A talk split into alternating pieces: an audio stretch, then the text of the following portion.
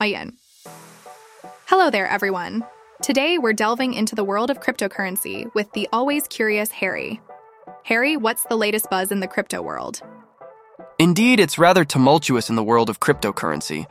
Binance is facing serious allegations from the families of Hamas attack victims, accusing them of complicity. Quite the tempest, wouldn't you agree? Quite right. Crypto exchanges find themselves walking a tightrope, don't they? Balancing the freedom of a decentralized currency with the moral obligation of not aiding and abetting the wrong crowd. Absolutely right. And did you realize Binance had to cough up a substantial penalty of $4.3 billion for such dealings in the past? Quite the whirlwind they didn't anticipate. Goodness, that's quite the tempest. And speaking of tempests, Ether's price has been on a wild roller coaster ride, reaching a 20 month high. Hold on tight, crypto investors. It's akin to a thrilling amusement park ride, isn't it? But who knows how long the excitement will last. And have you caught wind of the news about Celsius Network? They're pulling off a Houdini act, emerging from bankruptcy and transitioning into a Bitcoin mining company. Quite the impressive turnaround, wouldn't you say? Oh, that's some genuine crypto sorcery. But do keep in mind, old chap, that the authorities are keeping a keen eye on these mining outfits, particularly their electricity consumption. No more slipping through the net, eh? Indeed, it seems our German friends may soon be able to dabble in crypto while enjoying their pretzels, thanks to DZ Bank's proposed pilot retail crypto trading service. Quite the fusion of finance and snack time, wouldn't you say? Quite the intriguing development, isn't it? Bybit is making moves to obtain a license in Hong Kong for offering crypto trading services to retail investors. Anyone fancy a one way ticket to Hong Kong for some crypto action? Huh? Let's delve into these stories a bit further, shall we? Keeping abreast of the latest in the crypto world, are we? Ah, you know me. Always staying ahead of the curve when it comes to the latest tech trends. What's the latest buzz? Seems like Binance, the world's largest crypto exchange, has found itself in another spot of bother. This time, they're facing a lawsuit from families of individuals who were unfortunate victims of attacks by the Palestinian militant group Hamas. Indeed, I've caught wind of that. It seems this lawsuit marks the first civil case specifically targeting Hamas and its alleged networks, doesn't it? Indeed, the plaintiffs are none too pleased with Binance. They're representing the family members of a woman held captive by Hamas in Gaza, as well as the relatives of two men who tragically lost their lives during the group's attacks.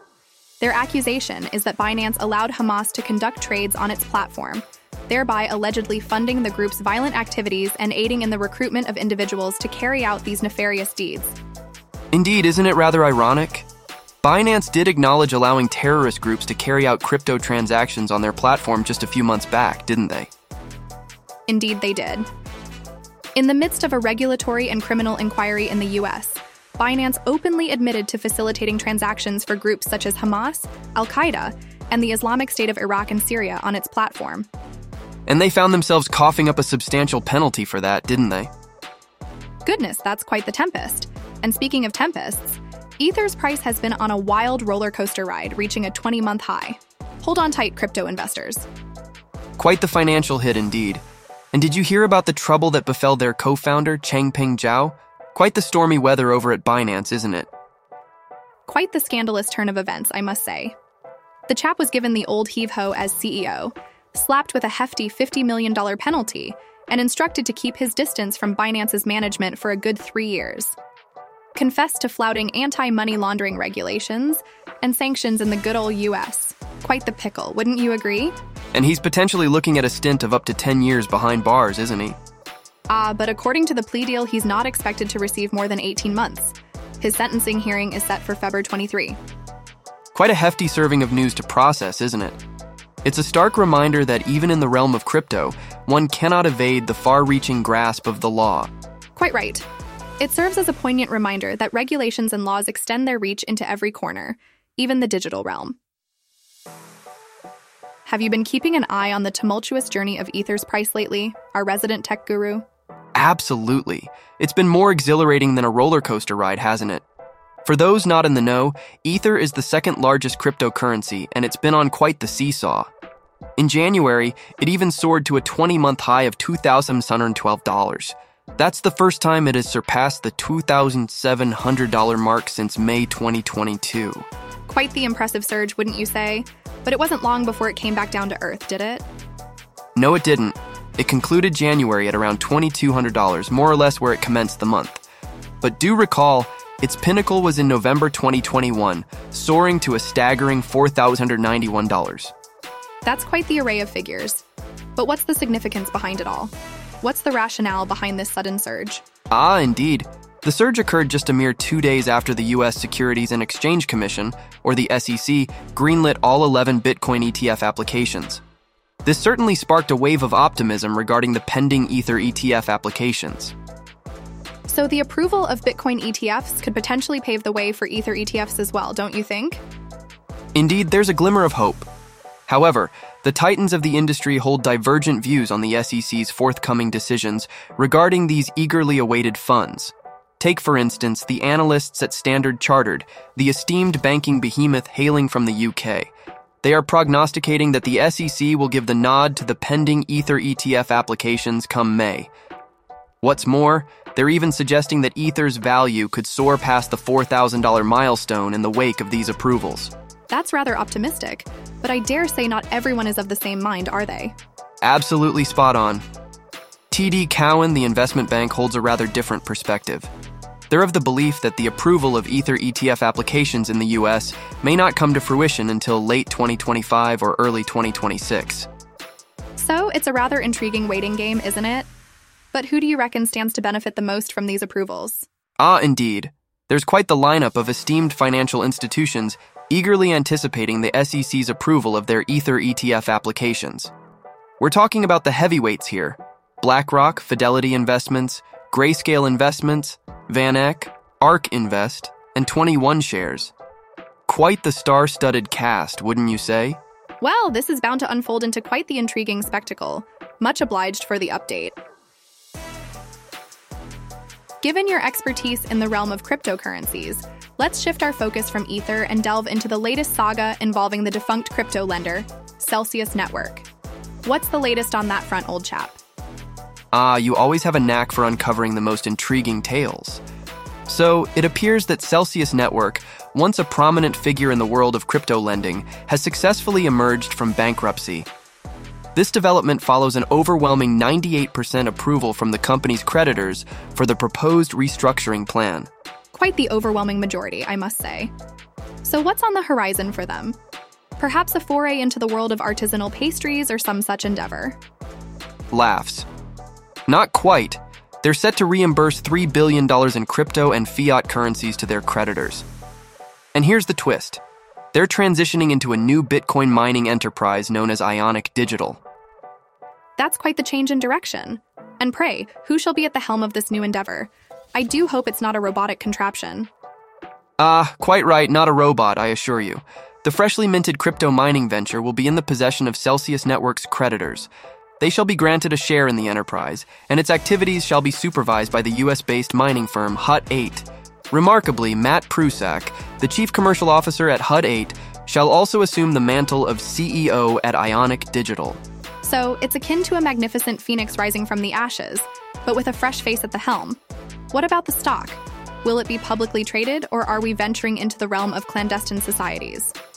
No clandestine societies here, I assure you. The forthcoming company's shares are anticipated to be publicly traded on an exchange once they secure the requisite regulatory approvals. And what of the creditors? How do they stand to reclaim their funds? Will they stumble upon a pot of gold at the end of the rainbow, perhaps? Uh, not precisely a pot of gold, I'm afraid.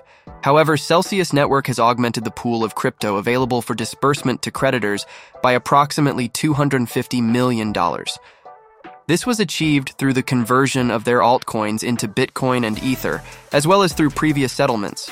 The allocated funds will be dispersed to the creditors via PayPal, Venmo, and Coinbase. That's an impressive amount of capital in motion. And what fate awaits the former Celsius network? Will it languish as a virtual ghost town, I wonder?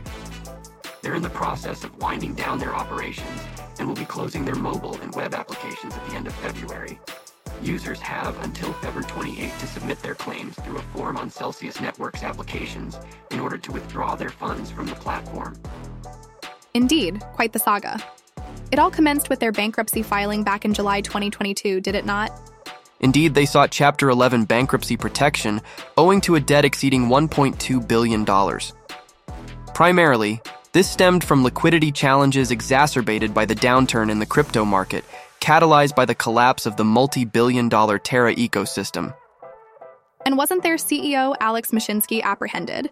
Has he managed to secure a get out of jail free pass? Indeed, he found himself in the custody of U.S. law enforcement agencies in connection with the collapse. He maintained his innocence and was granted release on a $40 million bond while awaiting trial, scheduled for September of this year. Quite the tumultuous journey, wouldn't you say? Absolutely riveting. It's unfolding like a real life crypto thriller, isn't it? Anticipation is mounting, and I'm sure our esteemed listeners are just as eager as we are to witness the next chapter in this intriguing saga. Ixasi Moigas. Did you hear about the U.S. Energy Information Administration, or EIA? It appears they're about to make their grand entrance into the Bitcoin realm, joining the ever growing party. Ah, indeed. Are they venturing into the realm of Bitcoin acquisition now, I wonder? Not quite. They're rather fixated on the energy aspect. The EIA has made it known that they're embarking on the task of monitoring electricity consumption and power usage by crypto mining firms in the United States. This directive stems from an urgent data collection appeal put forth by the Office of Management and Budget, which falls directly under the Executive Office of the U.S. President. Quite the audacious move, I must say. So, are they poised to commence a survey next week inquiring of Bitcoin mining firms about their energy consumption? It's almost as if they're endeavoring to chart the terrain of crypto mining in terms of energy utilization. Quite so. They're keen to ascertain the evolving power demand for crypto mining, the geographical concentration of mining growth across the nation, and the specific power resources utilized in these mining operations. Quite the comprehensive endeavor, I must say. Quite intriguing, isn't it? Not entirely unexpected given the environmental ramifications of crypto mining. Absolutely spot on. Last year, the Rocky Mountain Institute calculated that global Bitcoin mining operations consume more electricity annually than the entire country of Norway. Quite the staggering revelation, wouldn't you agree? Quite astonishing, isn't it? The concern extends beyond mere energy consumption to the rather significant issue of carbon emissions stemming from these mining operations. It's a matter of grave consequence for our environment, I dare say. Absolutely. It appears that the Biden administration is contemplating the imposition of a 30% federal tax on all electricity usage for digital asset mining. Indeed, that's a rather intriguing approach to the matter. It shall be quite fascinating to observe the unfolding of events in this regard. Quite so. For our esteemed listeners who may not be well versed in the intricacies of the term, digital asset mining or crypto mining is the method by which new digital currency such as Bitcoin is introduced into circulation. However, it demands a substantial amount of computational power and consequently a significant amount of energy. Indeed, it's always a pleasure to elucidate these intricate concepts for our esteemed audience. It's imperative to ensure that everyone can partake in the discourse, don't you agree? Absolutely splendid. We're most eager to glean the thoughts of our esteemed listeners on this matter. What say you? Is the proposed tax a stroke of brilliance or a misstep? We await your esteemed opinions. Uh, you know, we do have a penchant for keeping a close watch on the crypto landscape, don't we? And would you believe what's brewing over in Germany? DZ Bank, the heavyweight, ranking third in total assets, is all set to venture into the world of cryptocurrencies this year. Quite the intriguing development, wouldn't you say? Ah, uh, you've certainly captured my attention. Are we discussing the advent of a new retail crypto trading service, perchance? Absolutely splendid. They're gearing up to offer retail customers the opportunity to buy and sell cryptocurrencies directly within the confines of the bank. However, here's the intriguing part. Initially, they're only going to facilitate transactions involving Bitcoin. Bitcoin, the granddaddy of the crypto world. But in the realm of crypto, it's akin to a box of assorted chocolates. You never quite know what you're going to get. My wager is that they shan't confine themselves to just Bitcoin. Absolutely spot on. Souad Benkredda, a board member at DZ Bank, has made it quite clear that they have no intention of confining the service to just one cryptocurrency. Their plan is to broaden their horizons and extend support to a variety of cryptocurrencies in the near future. Quite intriguing, I must say. But I'm rather curious will the bank be providing any guidance to customers regarding the trading of these cryptocurrencies? An excellent inquiry. It appears that they are opting for a hands off approach. The service will be entirely self directed, allowing customers to engage in cryptocurrency trading without any guidance from the bank. Ah, the exhilarating ups and downs of the crypto roller coaster all navigated solo. But, if memory serves me right, didn't DZ Bank put in an application for a license to provide crypto trading services some time back? Absolutely spot on. They did indeed apply for a license with BaFin, Germany's financial market regulator, approximately eight months ago. And just this past November, they rolled out a crypto custody service tailored exclusively for institutional clients. Quite the strategic move, wouldn't you say? So, it seems Germany has quite the burgeoning interest in the world of cryptocurrencies, doesn't it? Indeed, not in the slightest. It appears that several other esteemed financial institutions in Germany, such as Deutsche Bank, Commerzbank, Deutsche Börse AG, and Stuttgart Stock Exchange, have either already initiated or announced their intentions to delve into the realm of cryptocurrency services. It's nothing short of a crypto revolution taking place over there.